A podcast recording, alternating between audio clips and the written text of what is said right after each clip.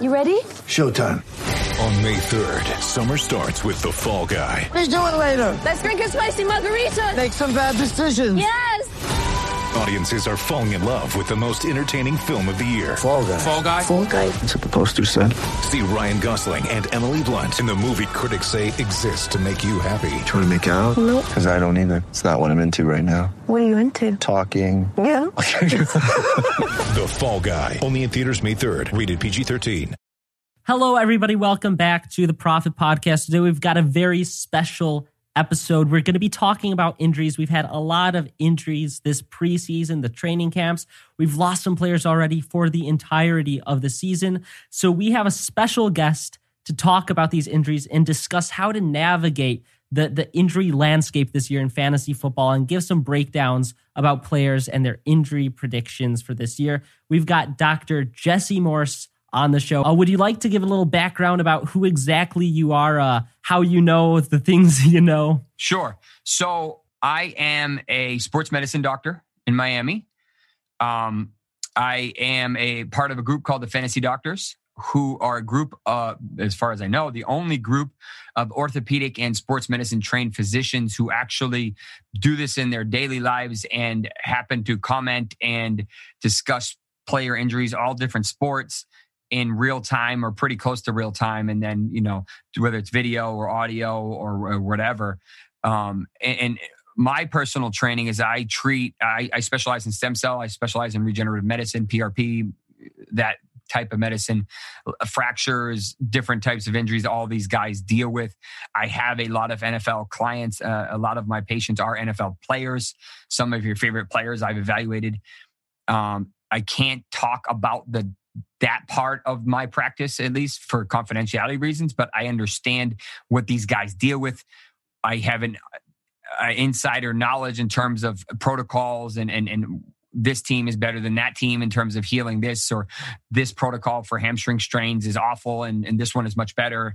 So i understand like oh this guy might struggle to come back because that team is not very good at what they do type of thing. Certain teams are more aggressive. Certain teams are more um, conservative when it comes to uh, treatment plans.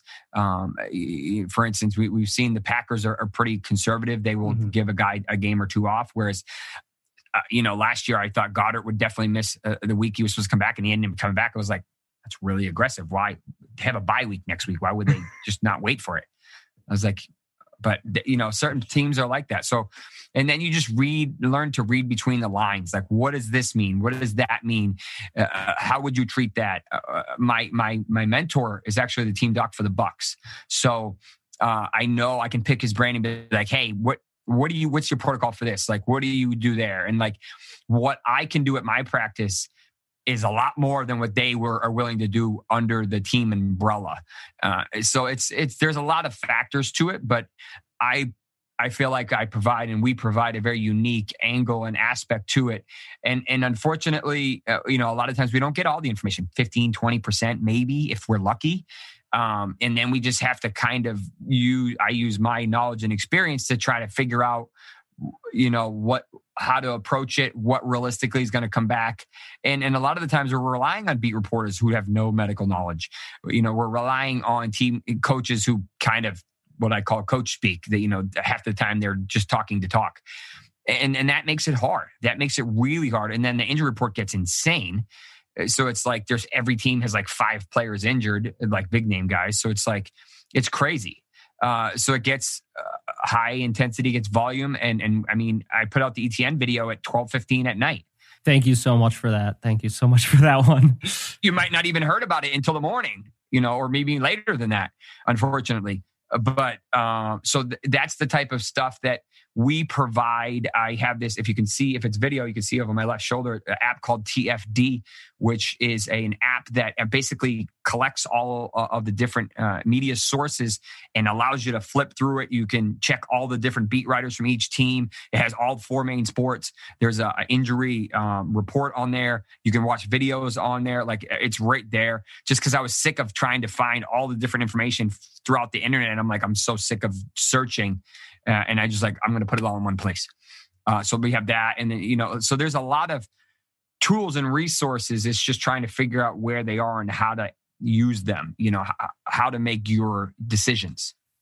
How exactly did you come into the, the world of fantasy football? Because you very much work in the, the real world of football. When did you really get into the fantasy side of things? I've been doing fantasy uh, for football anyway for probably 15 years. I'm obviously a little older than than than, than some people. You know, I'm in my late 30s, but uh, I think I started probably about 15 years ago or so. And then about 10 years ago, I went really kind of crazy.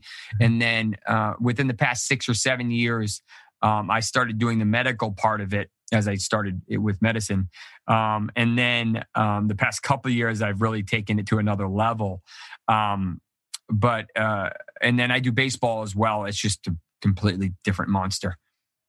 Yeah, thank you so much. The app and those videos that you post, I was up, I couldn't sleep, tossing, turning about Travis Etienne. There was no news on it. And then you post these videos. It seemed like it was one o'clock.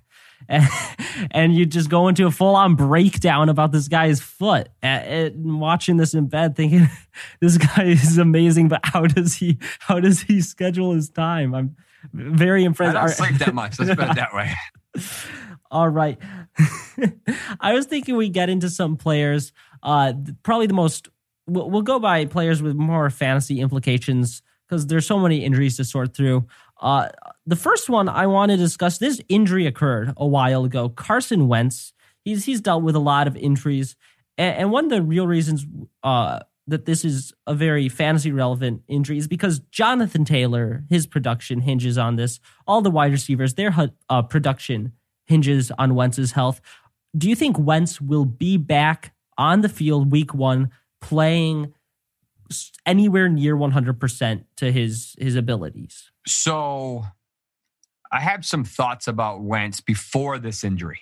Okay. And then we'll talk about the injury. So, because that plays a role into it. Okay. Wentz has never been the same player after that ACL tear. I'm comfortable saying that he did not have a regular ACL tear he had a ACL and what we call the LCL, which is the outside of the knee, not a common location for injury. Okay. But I feel like that was never properly addressed or, I mean, fixed, quote unquote. And as a result, his mobility and his confidence in his knee leads to his immobility, which then led to his back fractures, if you any of you remember that. Oh, yeah. And as a result, I think it's a confidence issue that has he just never been able to shake. And as a result of that, he's had struggles and now was in Indianapolis as a result. We never saw him repeat, reverse back to that like MVP caliber player. Like, you know, I mean, remember he was elite. And then all of a sudden he had that bad knee injury and we're like, well, he was okay, but he was never like elite again. So now this this injury is is is kind it's fluky. It, it, it, there's fluky things, and this is one of them. So what happened over the years? sometimes we have injuries that the body heals with calcium, which is what bone is made out of. So what happens is if you form an extra little piece of bone on top of the old bone, meaning it healed and it added another piece of bone to try to help it, it's not really supposed to be there. So if you were to break it again, then you can have this extra piece of bone kind of floating because it's not supposed to be there in the first place. The hmm. question became is did that piece of bone tear a ligament or tendon near the fracture? That's why the timeline was so big. If it was only five weeks, then it's just a fracture, a small piece of bone that's kind of floating, and there's no injury to the tendon or ligament. If there was tender injury to the tendon or ligament, then you're talking about a much longer timeline because those take time to heal and then appropriately get back to game ready. From what we've heard and what we've seen, the fact that he's already on the damn field means that he didn't likely have any tendon or ligament injury. And the fact that he can do what he's already been doing over the past couple days means that there's a very good chance, pending a setback, he will be ready for week one and he'll be pretty close to normal. But but his new normal, not the normal of his MVP season. Yeah, right? I mean, I would love for him to. Rever- I mean, it's. I guess it's possible, but it's just like, at what point do you give up and say that's unlikely? Would that initial uh, a tear? Would that be some of the uh, cause of the really inaccurate ball placement? Because he used to be so in, so accurate, and last year, years past, we've seen just terrible throws. So I mean, I think some of it is foot placement. Some of it is um, uh, comfort on where to put your feet or rushing your throws. I mean, and we're going to see this with Joe Burrow, and it, they just announced that he uh, is is going to play a little bit in, in, in week three, you know, whatever week three, whatever you want to call it for preseason. And and here's the thing with ACL tears. ACL tears. The issue is the first year the ligament is is relatively okay but it's the physical the, the, physical part is okay the mental part is not okay. You you don't trust this new ligament. That's the problem. So when you're running and you cut you have to have 100% confidence that that ligament is going to be able to do what you're asking it to do. And there's always a little bit of play a little bit of lag. And that's the problem is that you never really feel like that knee is ever the same. So when when someone steps and and they and their knee shouldn't move and it gives a little bit of movement, like oh, that like that's weird. But that's what happens with it with it, with, with ACL and when it gets repaired is that if they never trust it, they always want to rush. They want to rush their throws. That's what's going to happen with that's what happens with Wentz. That's going to happen with Burrow. That's just what is expected. The question is, when does it go away? And that's part of my concern with Saquon you know, and that's that was my concern with Dalvin before in the first year out. Everybody loves to forget that he was not very good when he came back. It took Terrible. a year for him to get good. You know what the, what we now know is Dalvin Cook. But that's the issue with the ACL is that there's always this mental part of it that we don't know how people are going to do. And it's impossible to predict a mental aspect like that. Uh, right? It is. Uh, some players do great. Cooper Kupp looked like he never missed a step you know, and then, you know, and I think position plays a role into it. Um, I, I the, the short cuts, uh, like running backs struggle. Okay. Whereas, uh, whereas the wide receivers, you know, they're not cutting as much. I mean, they're still cutting, but they're not cutting. It's like usually they're running and then they stop or rotate or, or whatever. They have a tendency to do a little bit better. Cooper Kupp's a great example.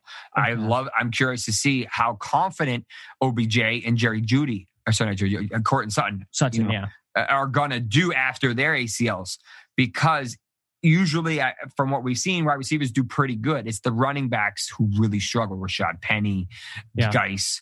Uh, I mean, we've seen a lot of guys who just never look the same. They never return anywhere near their original. If they suffered it while they're in the NFL, yeah. I'll preface it with that because the guys who did it in high school, the guys who did it in college, like they they have the time. We, that's before we even know about them or I've, I've, seen them on the field. It's the guys who who who who sustain it in the NFL, running backs, and then we're like, oh, we're you know, let's just expect them to be normal again. Mm-mm. There's such a small time frame for them in their prime to regain the confidence that one or two seasons lost is that's the end. In, in, in, football, that's a big deal. In baseball, it's like, oh, that's not a big deal. But football, that's like eternity. I mean, the average NFL right, lifespan for a running back, I think, is like three, four years. It's insane. Yeah. That's half their time. I mean, that's a long time. So do you think that Wentz, with this injury not being a ligament issue, is, is there any greater chance of him getting re-injured this season or are for this okay not, not, you know does he have some mental concerns about his mobility from this foot that's a separate discussion you know, uh, they have a ridiculous line. I'm, I'm pretty high on Taylor. I, I bought the dip, so to speak. Uh, I wasn't concerned about it. Uh, I, you know, I, I, think Nelson will be back. He, he's just the guy. He's been able to prove that he's been super healthy and he's just a, a large genetic freak. Um, and and I think that uh, Pittman, I, don't know if they can sustain any true wide receiver one. They all may be wide receiver twos, which is okay. I mean, we'll see what Hilton can do. I don't know what to make of the tight ends. Um, you know, I'd love to see uh, Campbell do something, but he's had his fair share of injuries. So for that, at this point, you got to prove it to me. Okay, but for Taylor, you're you're confident yeah, no, I'm okay. With, I, okay. I, I mean, I still think. I mean, the kid's gifted. Oh yeah, gifted. He was. I mean, yeah, he does lose some work. You know, he loses some work when we know that. We, Hines is going to steal, but but in general, Taylor's that kid's that kid's special. All right, that's that's good to know as we head into Labor Day with all the fantasy drafts coming up. Uh, speaking of running backs, we've got a slew on the docket. Clyde Edwards Helaire, what's going on there? Because initially, uh, I thought this would be an issue. Now it looks like he's going to be back. I haven't seen if he's practiced this week. Okay. Um, I heard he was around, but I don't know if he's actually practiced. Initially, he only played a couple plays in that game, so it couldn't happen on too many plays. Mm-hmm. From the play that I think it happened on, it would have been a medial or inner ankle sprain. This is a big deal because that ligament that you'd have to injure is really strong. I mean, ridiculously strong. So if you injure that, it's already a pretty big deal. Okay. This is the same ligament that Michael Thomas had and that Dak Prescott also tore. So if you tear it, meaning grade two, you need surgery. They're, they just do not do well. Based on what we know now, it's likely a grade one, but I'm not ready to throw him back into the fire immediately. Am I putting him down my board? Eh, a couple, but nothing crazy. Um, but in general, this is a little concerning to me because of how strong that ligament is. That's why we always roll our ankle outside. Basketball players do all the time because the inside ligament is so strong, we don't worry about it. Everything rolls out. Well, if you're rolling in and out, like you're unstable. I mean, that, and he's already coming off of a high ankle. You know, I don't know Yeah. if it's the same leg or the other leg, but, you know, so I love the volume. I love the reception potential. We saw how, you know, crazy he has the potential to be since college, but I'm a little, a little bit concerned, and I don't like how kind of vague they've been about this. That's they haven't said, "Oh, he's good. scary. He'll be ready for week one." Like we, I don't, I don't think we've heard that. We've heard very little that I've seen. Yeah. And there's been inferences, but I don't like when they're like, like they're like Justin said he'll be fine. He'll be ready for week one. But like CH, I've been like, nah, you haven't really heard anything. I don't like this. Like the Wolf Fuller, I don't like this hush hush. Like we're not going to talk about it. Seems like they're hiding something. Yeah. That usually means there's something going on that we don't want to talk about. Gives me Joe Mixon, Kenny Golladay vibes. We don't want. Yeah. What, what happened to make? You know, what happened to uh, Golladay? Like what the hell happened to his hip? We never heard ever. he just you know, like we, we still don't know what happened. Uh, was it contractual? Was it actual? Like what? What? What was it? I don't like this shadiness. Speaking of kind of vague uh, shadiness that's kind of concerning D'Andre Swift, what's going on there? They, they, uh, he, he now looks like they're saying they're not sure exactly his available availability week one. What What are your thoughts concerning Swift? So he's reportedly suffered a groin strain. There's Okay. two types of groin injuries. You have a groin strain, which is where you think of a groin strain as kind of your leg near your groin. The other type of groin strain is more abdomen. That's what Rashod Bateman had. That's our sports hernia. Sports hernias need surgery, period. If you don't do surgery, you're going to struggle all, all year like uh, DeSean Jackson did a couple years ago, or might have been last year. Um, but reportedly, this was a classic adductor strain, groin strain. The problem with these is if you don't treat them seriously and respect them, you will re injure them. I'll give you an example. A grade one, David Montgomery had last year, right before the season started. They took it seriously. He missed two weeks. He came back. He was ready for week one, never missed a game the entire season with it. Jamal Adams, the stud safety, whatever you want to consider him, for Seattle had a grade two. He missed what six weeks, eight weeks? It was it was a long time. Yeah. That is a bad injury. Grade twos, even though it's like, oh, one, two, it's a bit, grade three, you're in surgery. You don't even, that's a whole separate ballgame. Grade twos are bad. Yeah. Why? Because this stupid thing picks up your leg, rotates. This is your burst. Like everything you do, you need your groin. You can't even literally get up out of bed without using your groin muscle because you have to pick up your leg and that requires your groin muscle. So if it's partially torn, everything you do hurts. So if you want to get back, but you can't until the tissue heals. So that's where I think he he tweaked it. I think he was healing. I think he came back. He might have tweaked it, and they're like, ah, we kind of went backwards. So if if they get it to heal and they're happy with it, they'll give him the workload. But if they're not happy with it, they're they should hold him out because we could easily go from one- or two weeks to six weeks. Like this could very easily happen. So there's, I love Swift, not eh, eh, kind of contrary to popular opinion. I think he has monster upside. I think he's going to get a ton of targets. I think this team is meant to rush the ball. I don't even Yeah. know who half the wide receivers are. but if he's not healthy, then what do we, you know, like that's concerning to me. If he's not there, are you at all interested in Jamaal Williams or just staying away at that point? There's probably value to be had, but nah. Okay. I mean, it's just not my cup of tea. That's I was a big fan of Swift until until that statement came out from the coach, I think two days ago, and now I buy the dip and hope that he, everything goes well. But because I, I, think there's only a couple guys that have his volume potential and his his target potential behind a good line too. Yeah, that's what I'm saying. So like, and and someone who actually wants to do smash mouth football that's not going to pull get pulled on third downs like Gibson or yeah. or or, or, or has a crazy injury history like Saquon or you know or or, or Mixon or something like that. So he's worth that risk at this point.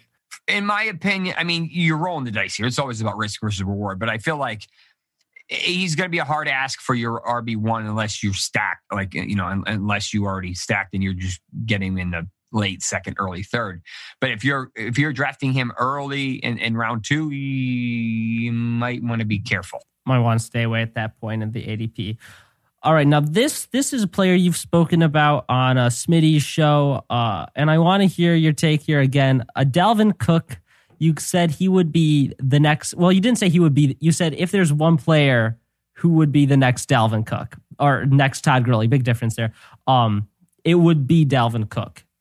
Do you want to rehash that take? Because I just I think I I actually like that take a lot, and I want to have my listeners hear that. I continue to put. I have concerns about certain players based on injury. So I wrote something called the TFD Injury Draft Guide. It's actually available now if you want it uh, to help you with your draft and even for your for your dynasty and stuff like that. It's only twenty bucks. It's not super expensive. It has hundred and twenty profiles. Each profile, each each profile is probably like two or three pages written and it has an injury section and a performance section, basically. I go through every single injury since high school, if I can find it. And then I collectively evaluate those and provide you with a risk score out of 10, basically. Zero being no risk and 10 being they shouldn't be playing anymore. That's what I do for every player. And that's what gives me the comfort, you know, the, the, level of comfort to say I understand what this, this, this, but then I also treat this stuff so I understand what each of these means. Collectively, when we put the fact that he's had two shoulder surgeries and at least four dislocations, that he has had an ACL tear, that it was a couple of years ago, then you add it to the volume. So Dalvin Cook is second only to Derrick Henry in the amount of touches over the past two years. That's a lot of touches. Derrick Henry is a special monster who has all of his ligaments intact. If someone has the volume and the injuries and you put them together to make it uh, Todd Gurley esque, that may be Dalvin. The difference here is that reportedly Gurley had a ton of meniscal tearing. He had a lot of meniscus removed, which basically is the shocks for the knee. We don't know to the extent of Dalvin's meniscal tearing. When we talk about that, that means arthritis develops faster. That means your body doesn't heal as quickly. Over the first couple of weeks of the season, it's fine. But when you're halfway through the season and you only have four or five days to heal, the knee's like, sorry, I just can't, I can't do that. I don't, I can't heal as fast as you want me to heal. I don't care when your game is. So that's the problem. Do I think it's coming this year? It's hard to tell, but I'd rather be a year early than a year late. Yeah.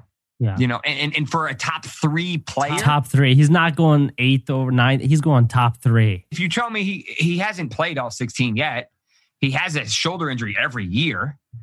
You know, eh, he always, I feel like every time he runs, he scares me. the talent is there. We know that. But maybe their schedule's beautiful. Like maybe they throw to Jefferson, to, to Thielen and Smith a little bit more. They give Dalvin a little bit of a break. Maybe they give Mattison a little love. And and the volume that you were hoping for, is not there. I mean, there's a lot of avenues to failure here. I'm just looking at it from an injury perspective. I updated my rankings yesterday. He's number 10, which is still crazy for people and they don't like me for it, but they also don't understand injuries like I do. And I and I think that that is, you know, realistic. For him to stay healthy, he would have to see a massive decrease of volume. And if he sees that massive decrease of volume, he's not putting up the points you drafted him for. So it's it, there. There's very little possibility of him really returning that top three value. I that's that's a well, great. I mean, take. obviously it's possible. Yeah, anything's possible, but if you're if you're evaluating the risk and the reward, you got to keep keep it in mind. That's not that's many really guys have take. his upside. We know that. There's not many guys that have his upside. There's three or four. But when you incorporate all the factors, line, offense, schedule, wear and tear, injuries. It's just enough red flags for me to have him down on the list compared to other guys that I like a little bit more than him. Now, another running back being drafted very early that has uh, a very full resume when it comes to injuries uh, and concerns about offensive lines is Saquon Barkley. He missed almost all of last season. He's we're not sure if he's going to play week one even. What are your thoughts about him? All right, so the the the diehard Giants fans and one of my buddies is a good one. Is is you know is a crazy fan. I get it. Um, it's hard for them to hear that Saquon may not be Saquon. Here's my concern. Like we talked about earlier with trusting the knee, this 100% applies. There have only been two running backs over the past hmm, 15 years, 12, I don't know exactly the count, but that were a top 10 running back that suffered an ACL tear and then were a top 10 running back the next year. Jamaal Charles and Adrian Peterson. That's it. It doesn't happen often. And when it does happen, they fall off the cliff. That's it. If anybody can do it genetically, it's Saquon. There's no question. But oh my God, is this offensive line awful? I don't trust Danny Dimes. That offense has pieces. I just don't know what's going to happen. I don't think they're going to give him the volume that he needs to justify a top 10 running back in PPR, because that's predominantly what I do, type of mind. I mean, could it happen? Of course it could happen. But now I, I like to look at it as probabilities. You're expecting the exception and not the rule. You know, you're expecting him to defy all the odds and almost break Dickerson's record like Adrian Peterson. Like, no, if you told me Adrian Peterson came back in six months and he's gonna rush for 2,000 yards, I told you you were crazy. Like that, that's just not realistic. It happened, but it was a very extreme possibility. One in a million situation, basically. Yeah, I mean, could it happen? Yes. Is it likely to happen? Probably not. So I will let someone else worry about that.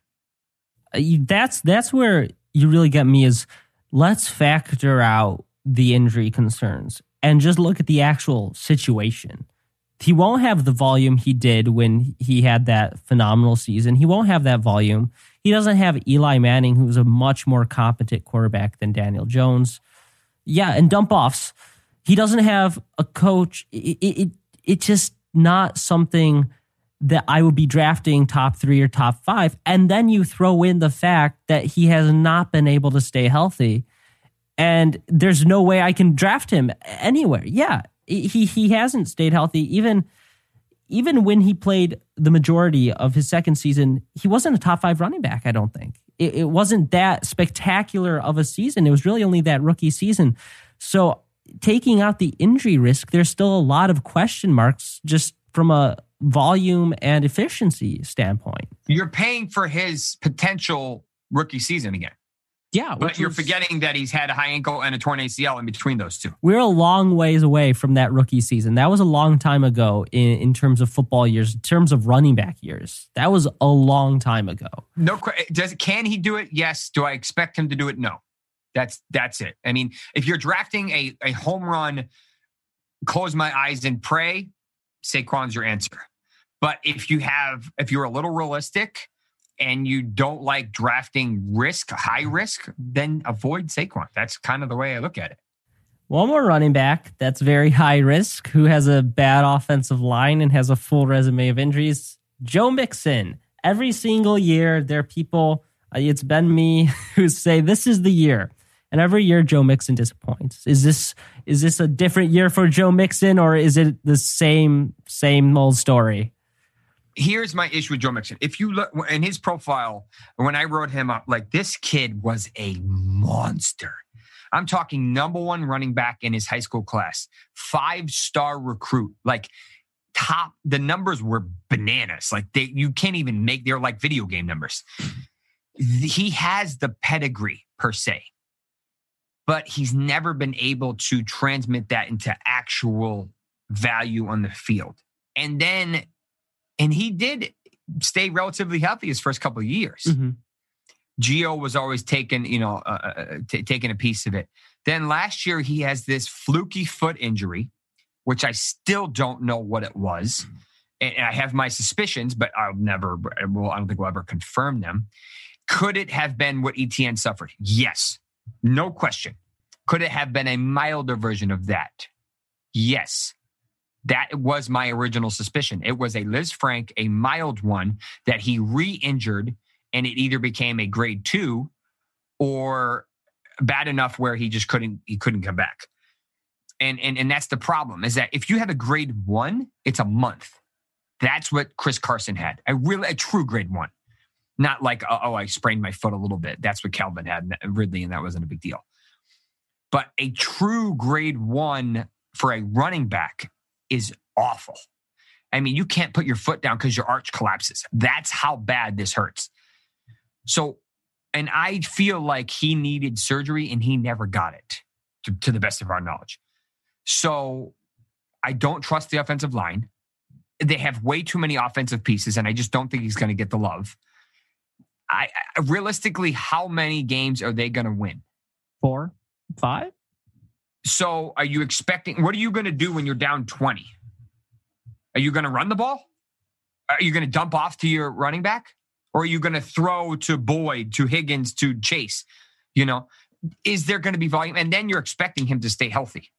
So, all of that, and I just have a weird feeling about this foot. I, whether it's the foot again or something that indirectly relates to the foot, ankle, knee, because he's compensating.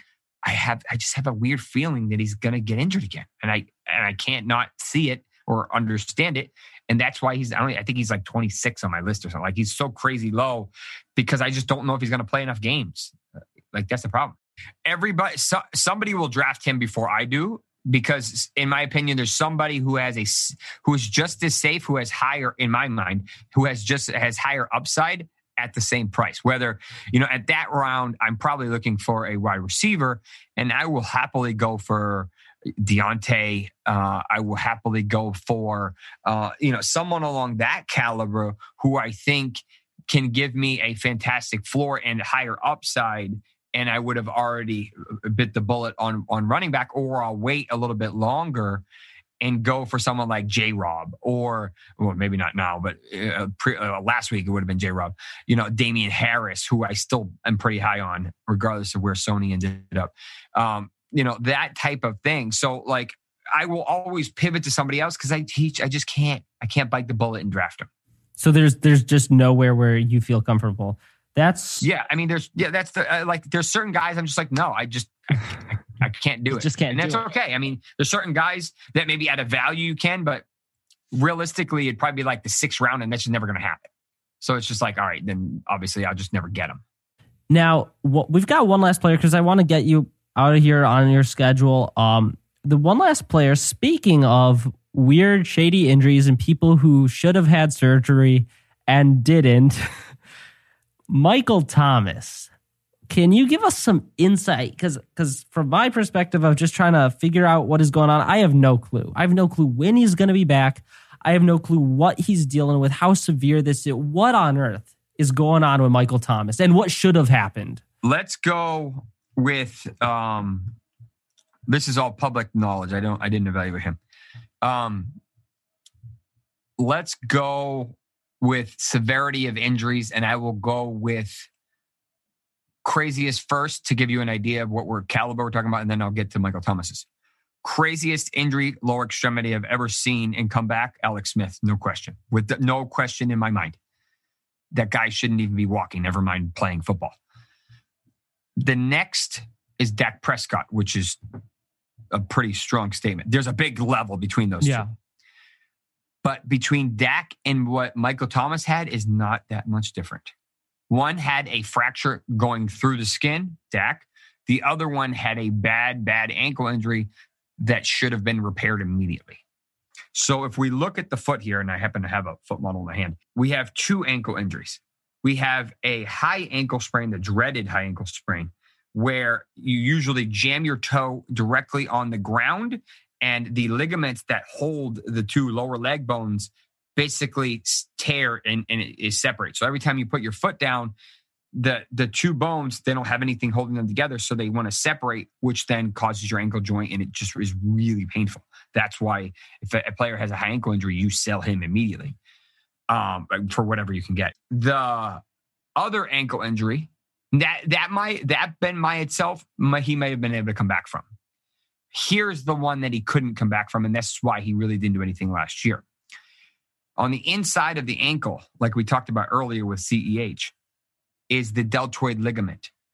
This is a probably one of the strongest ligaments in the body. I don't know exactly which one technically is the strongest, but this thing is stupid strong. And what happened was he partially tore it. These don't heal if it's partially torn. Like uh, you can give it till 50 years, it's never going to heal. So he assumed or hoped that with enough rehab and rest, it would heal enough for him to be effective. Every time you cut and want to go to the right, if it's your right ankle, that bone and gravity is going to pull that bone to the left. Well, if the ligament's not there to hold it in place, guess what happens? You're unstable.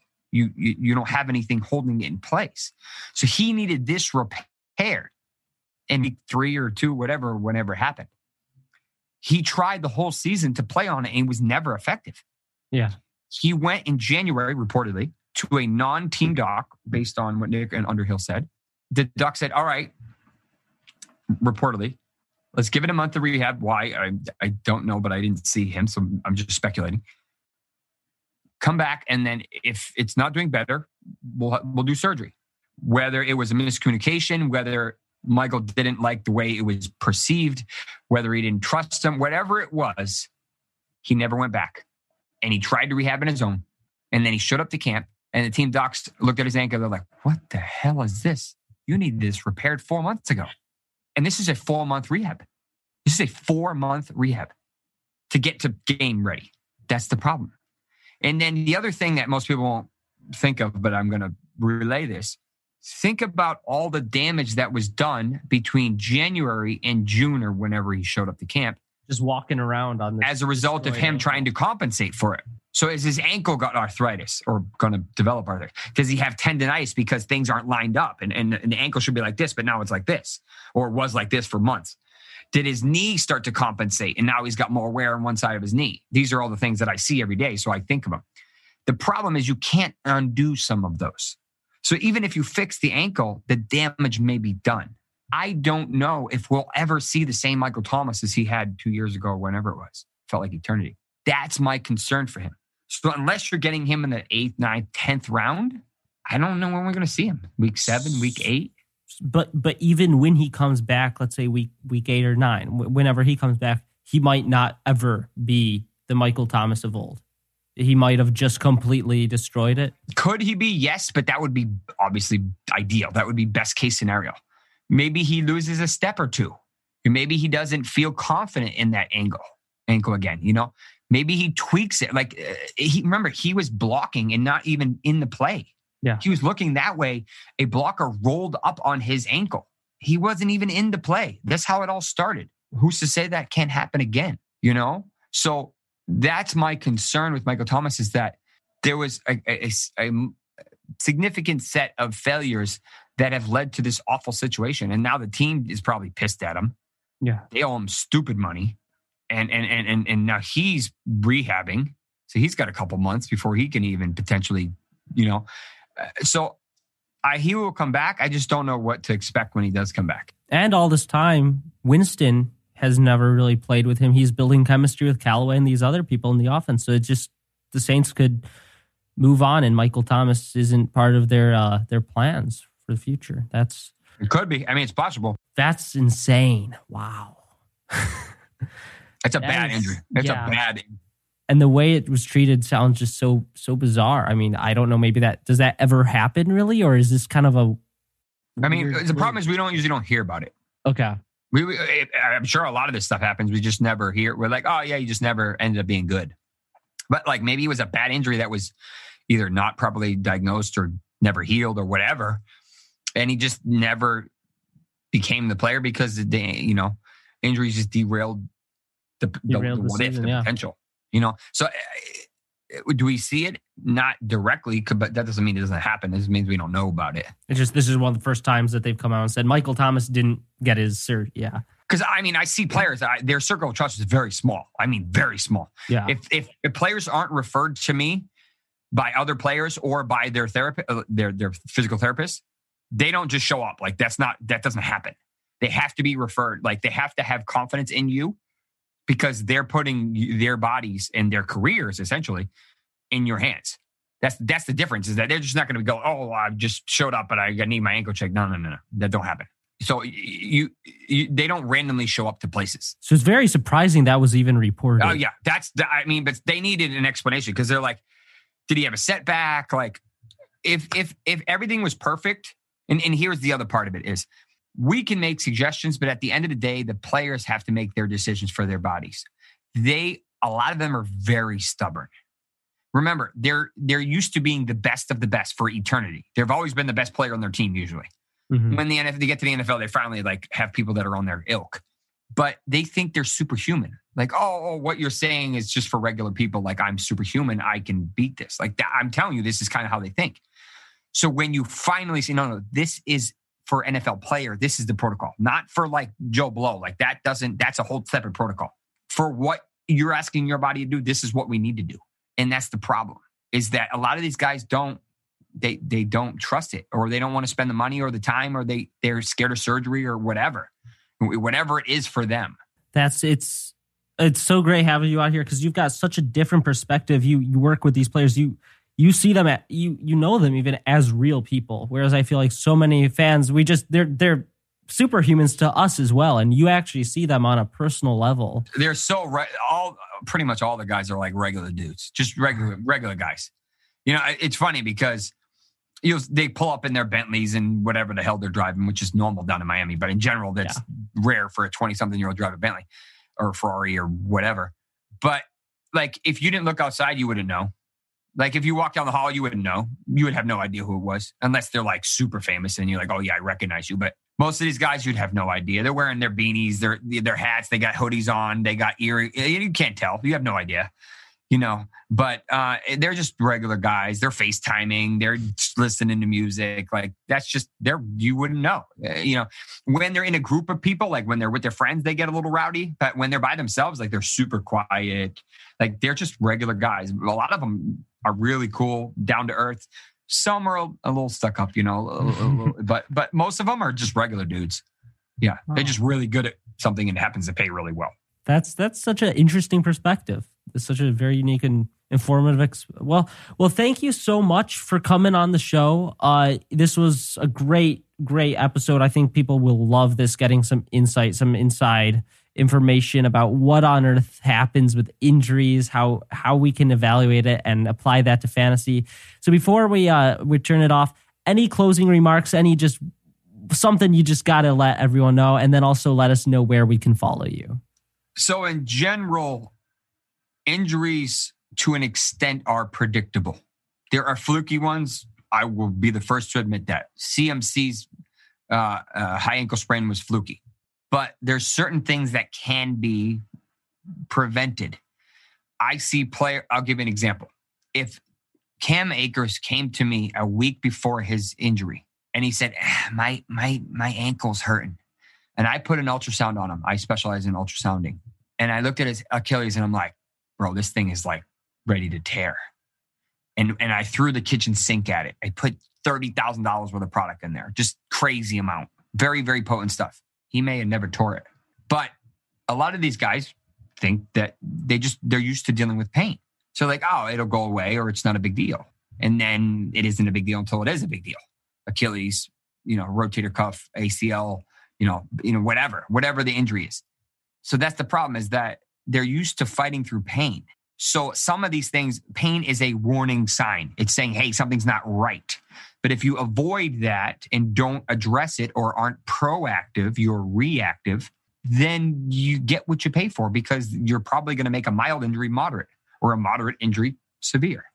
So, and that's kind of what I do as part of my injury draft guide and, and a lot of my thought process and school of thinking is that like my goal is to prevent you from having the bad injury, to prevent that arthritis from getting worse or whatever.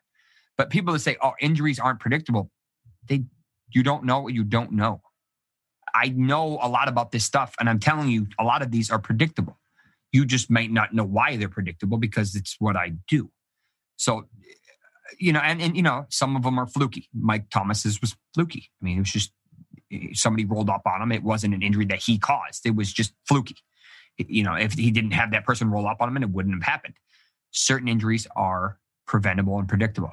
The Achilles tear, ACL tear is very. You know, I'll give you one last example.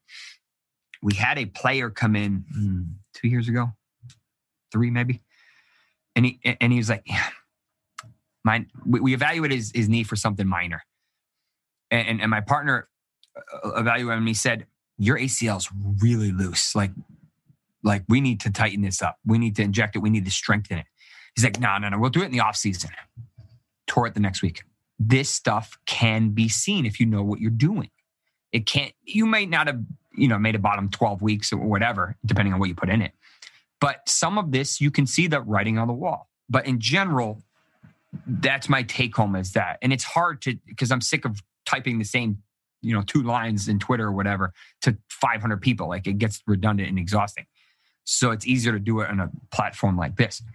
But in general, um, these guys deal with crazy injuries. We have no idea what they deal with half the time. You just they show you what they want to show you, really, honestly. And some guys learn to play with injuries. DeAndre Hopkins will never miss a game if it's up to him. Jarvis Landry, the same thing. Russell Wilson, Lockett, whatever.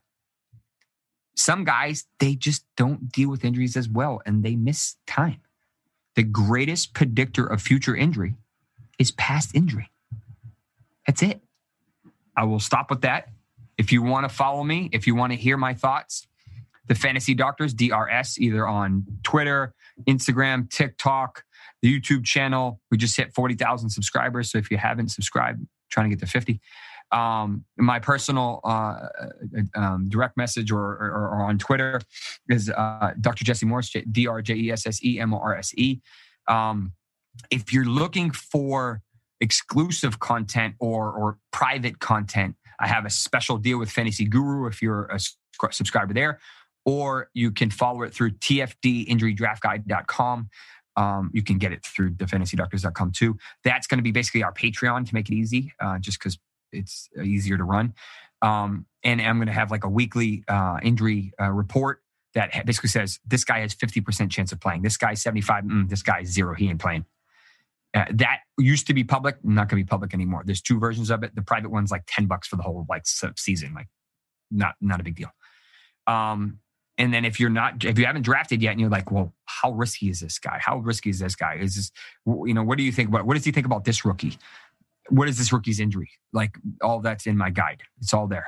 So it's like there's plenty of options, and if there's an injury, you can be assured that we're going to talk about it.